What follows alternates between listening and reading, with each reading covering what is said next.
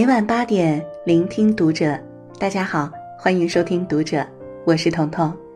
今天为您分享到的文章是来自韩九叔的《对待父母的态度是你最真实的人品》。关注读者新媒体，一起成为更好的读者。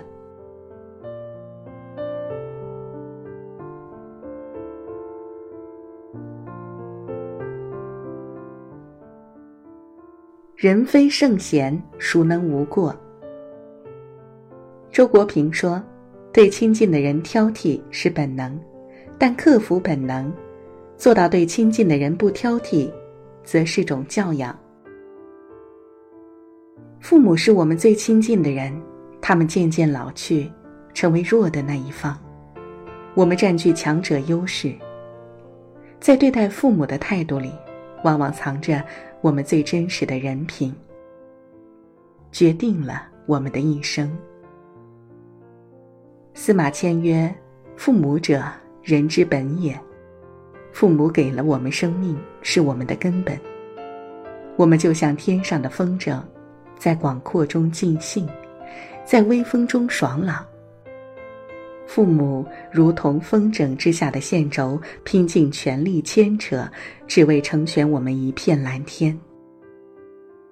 时光流逝，风筝越飞越高，越来越忙，线轴越转越旧，越来越唠叨。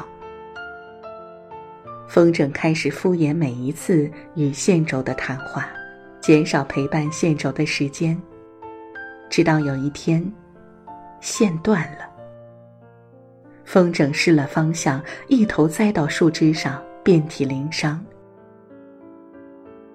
生活中，很多人为了追逐所谓的名利梦想，背井离乡，待与父母永别，才幡然醒悟，苦尝遗憾。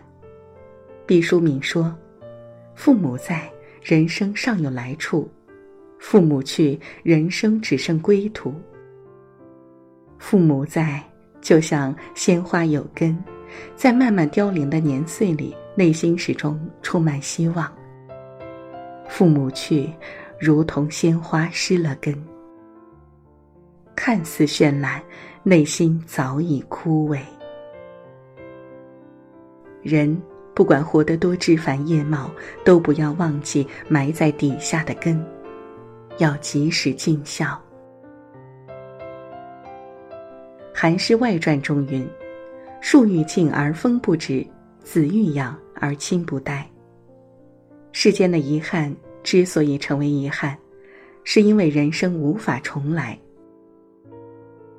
有人说，一次生前的孝敬胜过身后百次扫墓。清明烧万堆纸钱，不如在世端一碗饭。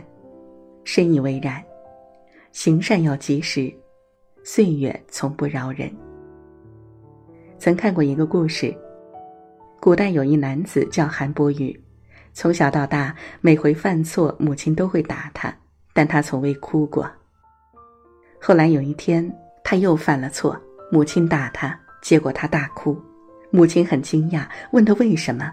他说：“以前，您打我很疼，但我能感受到您是为了教育我才如此，所以没哭。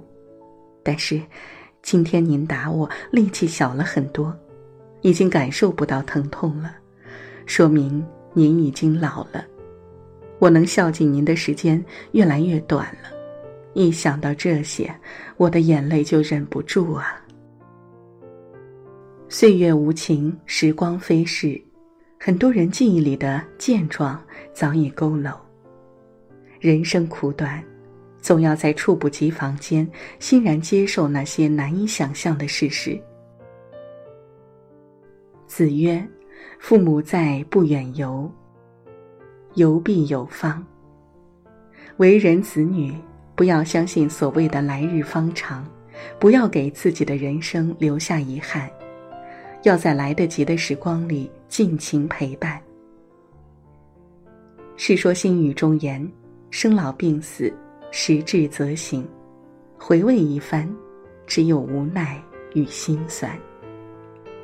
父母见证了我们的出生与长大，我们却要面对父母的衰老与死亡，前者是喜，后者是悲，汇聚成平凡的人生。人人皆如此，我们能做的只有在悲中倾注一些喜，给予他们更多的耐心，对他们和颜悦色，用包容与爱陪伴他们人生最后一程。在对待父母的态度里，往往藏着一个人最真实的人品。生活中，很多失败者会把失败的原因归咎到父母的身上，认为他们害了自己一生，心中仇恨入骨，更谈不上孝顺二字。他们对父母的百般苛刻，是变相的人格扭曲。他们要求父母完美。自己却千疮百孔。人无完人，父母只是用他们的方式爱我们。《战国策》有云：“父母之爱子，则为之计深远。”有的计是难以使人接受的，或是错误的，但在爱的基础上，能被一一赦免。能包容父母的人，足以包容天下。对父母好的人，一生幸福。劝孝格言：慈屋尚反哺，羔羊犹贵族。人不孝其亲，不如草与木。生而为人，要有孝心。父母对我们恩重如山，要知足感恩。父母在，我们仍是少年。父母去，我们只剩沧桑。人活一世，请珍惜缘分，请善待父母。共勉。好了，今天的文章就为您分享到这儿了。不知不觉间，父母老了，我们大了，岁月在匆匆间越走越远。希望我们珍惜和父母共度的时光，让他们感受到我们的爱与温暖。喜欢我们的分享，欢迎在文章末尾给我们留言。我是彤彤，我在山东向您说晚安。